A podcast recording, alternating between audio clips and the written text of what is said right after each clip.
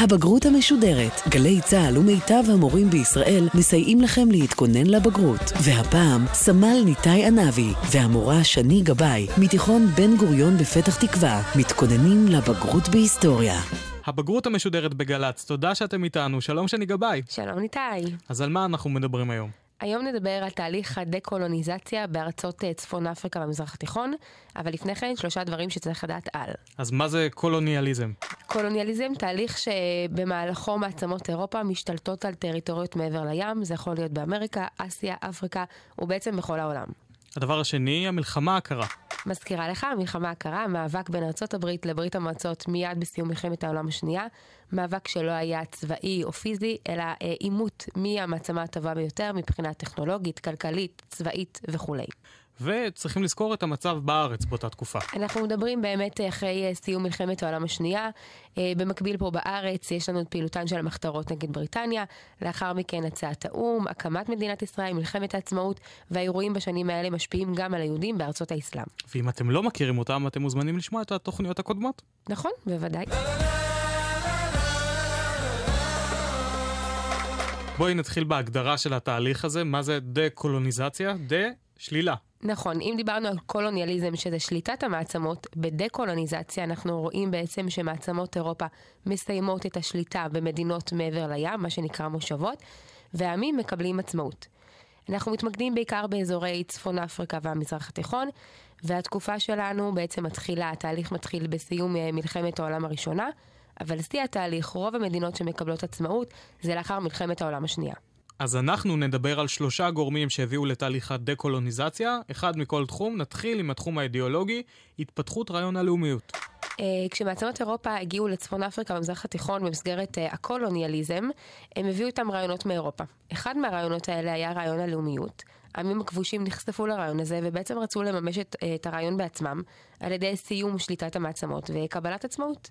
גורם כלכלי, משבר כלכלי אחרי מלחמת העולם השנייה. אנחנו צריכים לזכור שהמעצמות האירופאיות, ואנחנו מדברים בעיקר על בריטניה וצרפת, כי אלה המעצמות ששלטו בצפון אפריקה ובמזרח התיכון, לא מזמן אה, סיימו את מלחמת העולם השנייה, חוו מלחמה באמת באמת קשה, עם משבר כלכלי מאוד גדול אה, לאחר המלחמה. והן צריכות לטפל בהן בעצמן ולא להחזיק מושבות מעבר לים. הן באמת צריכות uh, לשקם קודם כל את, ה, את עצמן, גם מבחינת תשתיות, גם מבחינת אוכלוסייה שנפגעה. מבחינה כלכלית לא משתלם להן יותר לשלוט במדינות מעבר לים, והן צריכות את הכספים קודם כל לעצמן. והגורם הפוליטי שנמצא כל הזמן ברקע, המלחמה הקרה. נכון, כמו שהזכרנו, המלחמה הקרה בין ארצות הברית אה, לברית המועצות, מיד בסיום מלחמת העולם השנייה, מהווה כאן גם כן גורם אה, לקראת אה, עצמאות לעמים הכבושים. גם ארצות הברית וגם ברית המועצות אה, רואות הזדמנות בתמיכה במתן עצמאות לעמים. מבחינתן, אם עמים יקבלו עצמאות, הם יכולים להיות סוג של בנות ברית, מדינות החדשות, וככה אה, ברית המועצות וארצות הברית יוכלו להגדיל את אה, השפעתן במזרח התיכון, בצפון אפריקה ובאזורים נוספים בעולם. מה משותף לכל המדינות שקיבלו עצמאות ממדינות אירופה? אנחנו רואים שלושה מאפיינים משותפים באמת לתהליך הדקולוניזציה. מאפיין הראשון הוא תהליך מורכב והדרגתי. כל המדינות שקיבלו עצמאות עשו זאת לאחר תהליך ארוך, מתמשך והדרגתי. אף אחת מהמדינות לא קיבלה עצמאות מהיום למחר. כולנו היו צריכות להיאבק בצורה ארוכה, הדרגתית, מתמשכת, עד לקבלת העצמאות. המזרח התיכון הקדים את צפון אפריקה.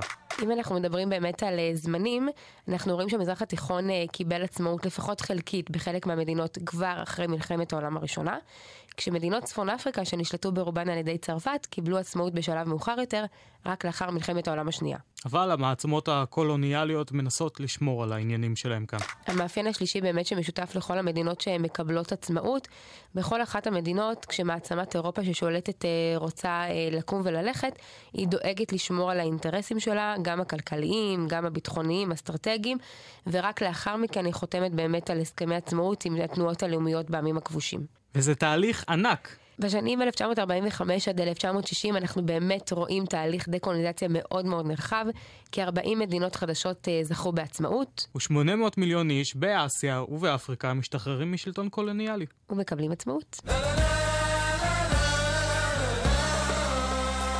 עכשיו אנחנו נדבר על יהודי ארצות האסלאם שמושפעים מכל התהליך הזה.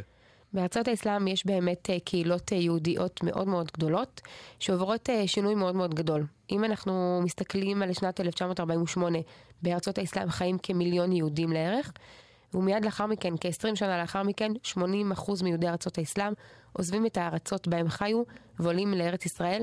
זו הגירה חסרת תקדים בעם היהודי.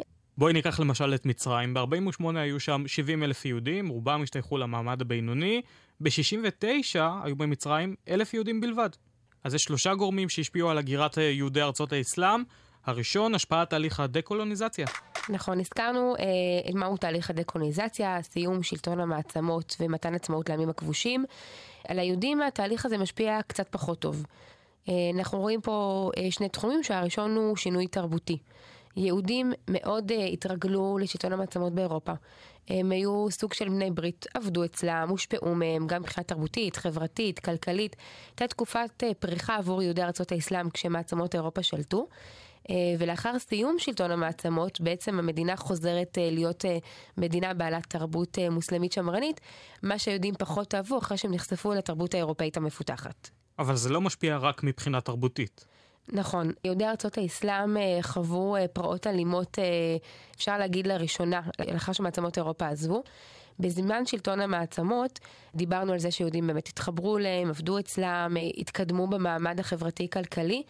האוכלוסייה המוסלמית ראתה בזה סוג של שיתוף פעולה עם השלטון האירופאי הכובש, סוג של בגידה גם של היהודים בארצות האסלאם, ולאחר שמעצמות אירופה עוזבות, אנחנו רואים פעולות נקמה כאלה ואחרות ביהודים, בגלל שיתוף הפעולה עם הכובשים הזרים, בגלל התפיסה של היהודים כבוגדים, אנחנו רואים באמת פעילות אלימה כלפי היהודים.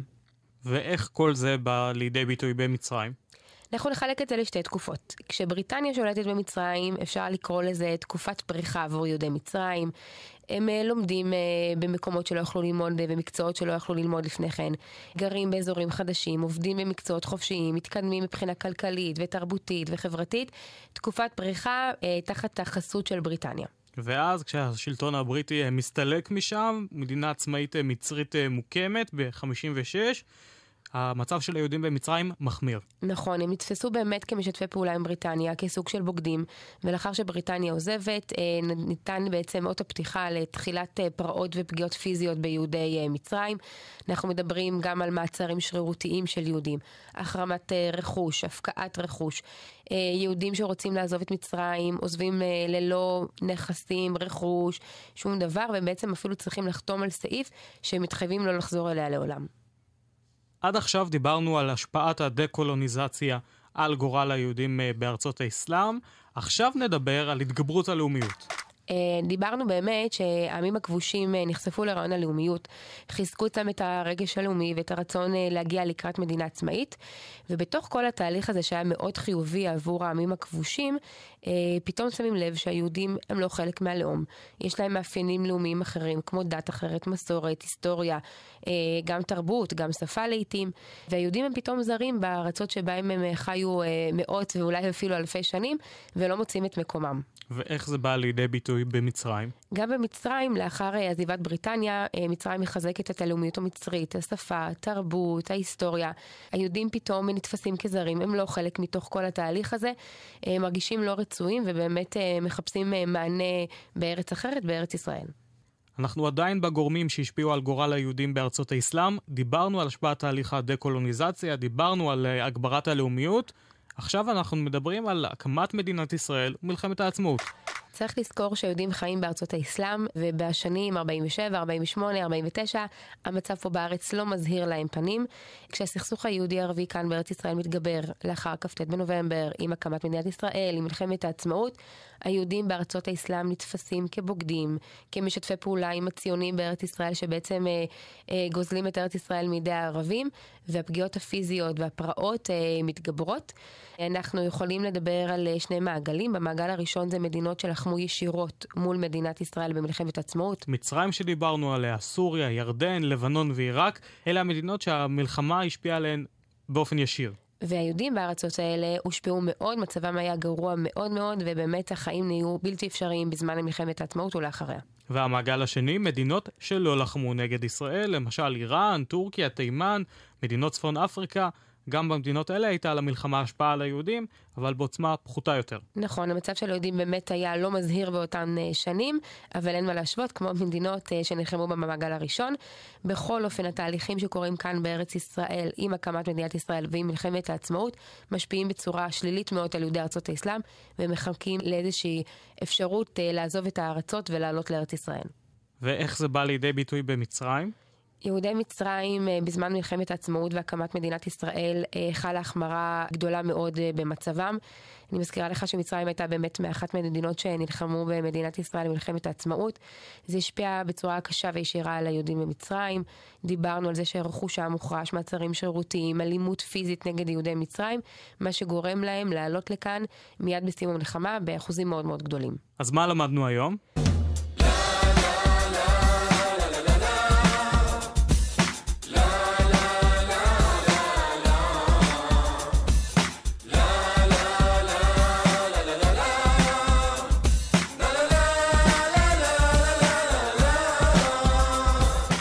דיברנו על שני דברים. הדבר הראשון, תהליך הדה-קולוניזציה, תהליך שבמסגרתו מעצמות אירופה עוזבות את שלטון אה, המעצמות, את שלטון המושבות אה, מעבר לים, ונותנות עצמאות למדינות הכבושות.